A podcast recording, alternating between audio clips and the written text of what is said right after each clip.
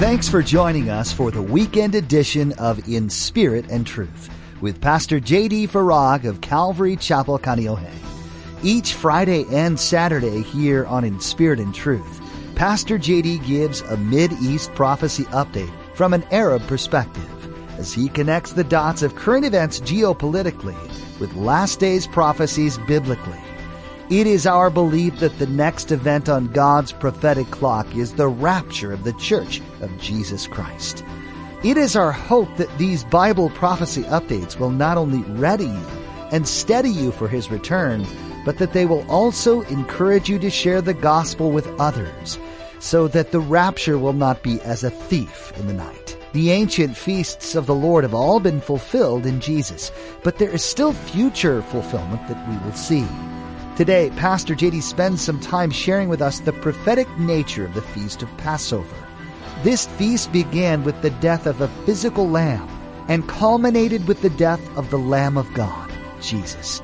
Now, don't forget to stay with us after today's prophecy update to learn how you can become a Facebook friend or watch the weekly prophecy update on YouTube.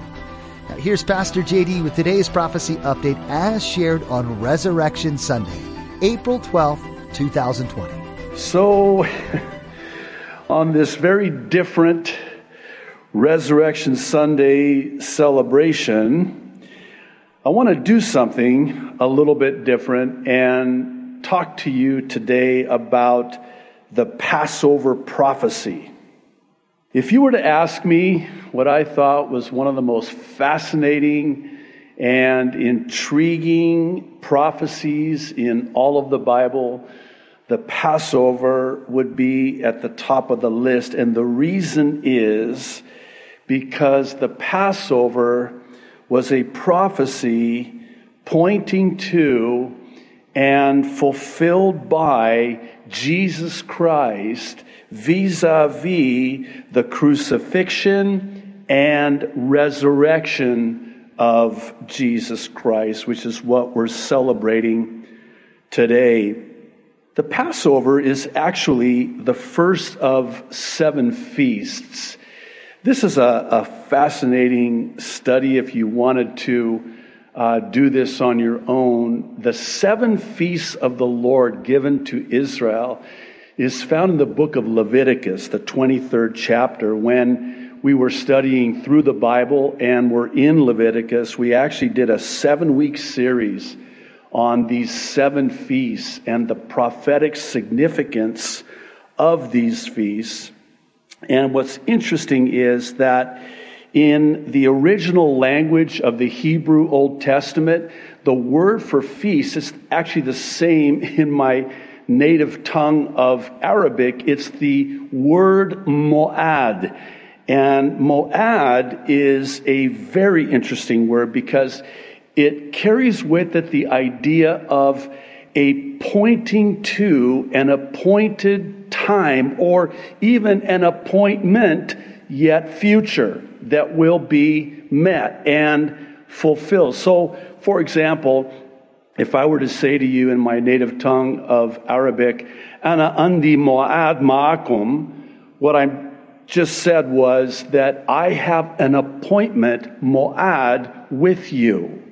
So it means a pointing to an appointed time, a sign that points to a yet future fulfillment. And that's what these feasts were, Mo'ad. And it's for this reason that the seven feasts all point to and are fulfilled by Jesus Christ, both at his first coming and then also at the rapture and his second coming. If you don't mind, I'd like to go through these with you very quickly. And by the way, at the conclusion of the live stream, we're going to have a PDF file that will be uploaded to our website. You can download it, print it out. It has in sort of a spreadsheet format the charts listing the scripture reference and the parallels, the feasts, their fulfillment. And so all of that will be available at the conclusion of our time together today. So, starting with the Passover, the Passover feast was a type of and a prophecy fulfilled in the crucifixion of Jesus Christ. The second feast, the Feast of Unleavened Bread, that's the burial of Jesus Christ. The Feast of First Fruits is the resurrection of Jesus Christ. And the Feast of Pentecost is the church age or fulfilled at the birth of the church on that day of Pentecost when the Holy Spirit came down. So the first four of the seven feasts have already been fulfilled, leaving the last three, which are in order the Feast of Trumpets, the Feast of Yom Kippur or Day of Atonement, and the Feast of Tabernacles. Now, this is where it gets interesting. There's a lot of debate about these particular feasts and their fulfillment. I am personally of the belief that the Feast of Trumpets is a fulfillment yet future when the church is raptured and it is also the beginning of the tribulation. Now I realize there are those who say that, well, these are feasts for Israel and you can't say that the rapture has to happen on the Feast of Trumpets, and that's true because you then start uh, dismantling and disrupting the doctrine of imminence. But it's important to understand that in Scripture there are two trumpets. One trumpet is the trumpet of God, and that's for the church. The other trumpet is the trumpet of angels, and that is for Israel.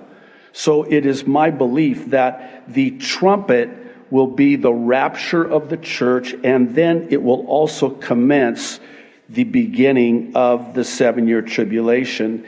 And then the next feast is the Day of Atonement or Yom Kippur, and I believe that is fulfilled in the second coming. And then lastly, the Feast of Tabernacles or Booths is the kingdom age, the millennial reign here on earth, and then subsequently eternity future. Now, it's interesting to note that this order parallels the divine order outlined in the book of Revelation, specifically Revelation chapter 1, verse 19 where John is told by Jesus to write the things which you have seen, and the things which are, and the things which will take place after this, metatauta in the Greek. So, you go to the book of Revelation, you have this beautiful divine outline past, present, and future. Chapter 1 is past. Jesus Christ crucified, buried, and resurrected. Passover, unleavened bread, and first fruits. Chapters 2 and 3. Present. We are living now in the church age. We are living now in chapters 2 and 3 of the book of Revelation. Seven letters to seven churches. And that's where we are presently in human history and church history. And what's interesting is that in those first three chapters of the book of Revelation, the word church is mentioned 19 times. From chapter 4, verse 1 on, the word church is not found. And there's a reason for that. Because everything from chapter 4, verse 1 is yet future. Metatauta, after these things. After what things? After the things of church history. At the end of the church age. In chapter 4, verse 1. John, at the sound of a trumpet, is told to come up hither. He is taken up, raptured up, if you prefer, to heaven where he is now shown and it's revealed to him and he writes everything that will take place at the end of the church age and the rapture of the church. And then when you get to chapter 6 through 19, you have the seven year tribulation. And then at the end of the seven year tribulation is the fulfillment of Yom Kippur, the Day of Atonement, when the whole house of Israel gets saved, as Paul writes to the church in Rome. Chapter 20 in the book of Revelation is the second coming and the millennium, the Feast of Tabernacles, and then chapters 21 and 22, the new heavens and the new earth. This is eternity future. I want to take it a step further. I hope I'm not getting too um, muddied in all of the information and details, but I actually am going somewhere with this because there are stunning prophetic parallels concerning Israel in Exodus and Israel during the seven year tribulation. Please, please, please know that the purpose of the tribulation is for the salvation of the Jewish nation. The church is not here. The church is removed before the tribulation begins.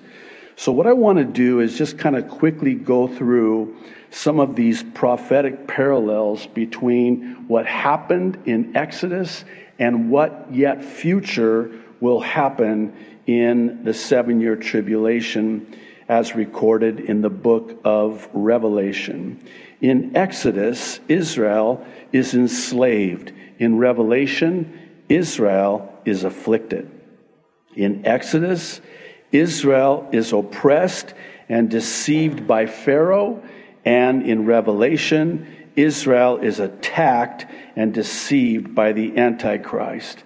In Exodus, there are two representatives, Moses and Aaron. In Revelation, two witnesses.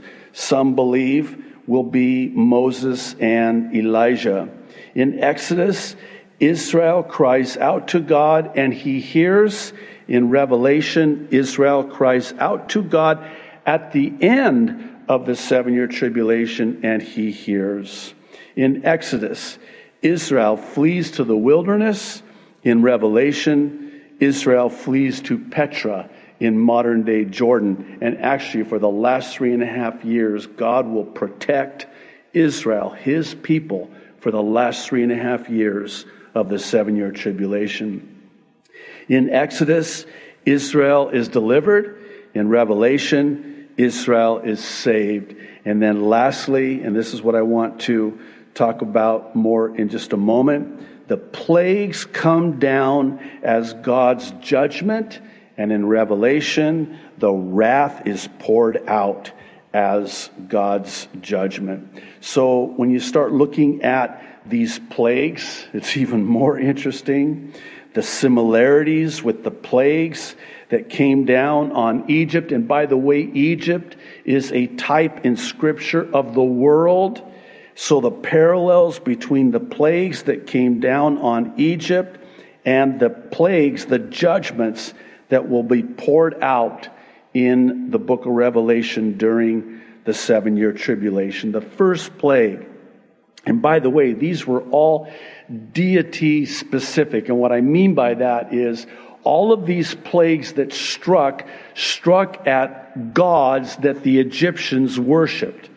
And the first one was the Nile River. They worshiped the Nile River, the God of the Nile River, and it became blood. Exodus 7:20. We see this in Revelation chapter 8, chapter 11, and chapter 16. The next plague, and I want to uh, distinguish, it's the plague of frogs, not frogs. I know my dad was born in Egypt. This is not frogs, this is frogs. Exodus chapter 8, verse 6.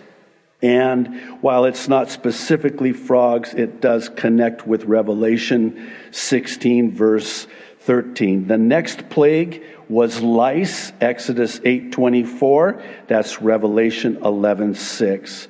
The next plague was flies, Exodus 9:6. That is also Revelation 11 6. The next one was, and this is interesting, the food source, livestock, was all destroyed. Exodus 9 6. In Revelation, it's chapter 8, verse 9. The next one was the plague of boils, Exodus 9 10. That's Revelation 16 2. Uh, the next one was the plague of hail, very destructive. Exodus 9:23, that's Revelation 8 7 and 16:21. Then, and this is interesting too, there was the plague of locusts. Exodus 10:3. Now in Revelation 9:3 we have this judgment coming down. I just read a report this last week where this swarm of locusts is actually growing and leaving a wake of devastation wherever it goes. Then the ninth plague was the plague of darkness. This is in Exodus 10:22 and that's Revelation 8:12, 9:2 and 16:10. And again, this will be available on our website. You can download that and I would really encourage you, be a Berean, search the scriptures yourself, and see if what I am saying is true. Now, why am I going into all of this? Because all of that which took place in Egypt at that time led to ultimately this 10th plague, this final plague, which was the death of the all important first begotten Son. It's recorded in Exodus 12. Why do I say all important first begotten Son? Because in the Middle East to this day, the Son, the firstborn Son, is so important. That is the heir. That is the one, that first begotten Son that carries on the family name. Actually, in the uh, Middle East, in my Arab culture, it is a great honor to address the Father by the name of his firstborn son. My given name is Wahid. JD is a nickname. It stands for Jesus' disciple. It's actually a legal AKA. But my given name is Wahid. Wahid in Arabic means one first begotten. The numbers one through five are wahid, tanin, talata, arba, khamsa. So in other words, I'm the first begotten son. My father, very educated man, was greatly honored whenever he would be addressed Abu Wahid, which means the father of Wahid, the first begotten son. My firstborn son, his name is Elias. You pay me great honor, actually even greater honor, addressing me, at least in my culture, not as pastor, but as Abu Elias, the father of Elias. So this is the firstborn son, and this was the final plague, the final one that would lead to Pharaoh, I mean, not just letting them go, but chasing them out and getting them out because of this 10th and final plague. Very interesting. Because it would be the Father who so loved the world that he gave his only begotten Son that whosoever would believe in him would not perish, but have everlasting life. And this is where the Passover, the profound Passover prophecy comes into play. It is fulfilled by the only begotten Son of God, Jesus the Christ, at his first coming. And this is why we celebrate the communion celebration, which we will again here at the conclusion of our time. I want to share with you two thoughts. That was uh, this last week in my time with the Lord, just uh, how do I say it? I was feeling sorry for myself. There, I said it. Just this morning before we started the live stream, I just took a walk around our beautiful church property here and just me and the Lord, just talking to the Lord and sort of complaining, but of course we don't call it complaining. As pastors, we call it lamenting. It sounds so much more spiritual. Just kind of crying out to the Lord, saying, Lord, this is, um, I just, I just miss the fellowship of the body of believers and those here locally. I, I can't even begin to tell you how much I, I miss you, and it's just not the same. So, anyway, before I smudge my mascara, I don't wear mascara, I just. So I'm talking to the Lord about this, saying, Lord, this is. Uh, this is going to be a hard Resurrection Sunday celebration. And he just kind of ministered to me two thoughts that sort of settled my heart, and I want to share them with you. First, concerning Israel. This is interesting.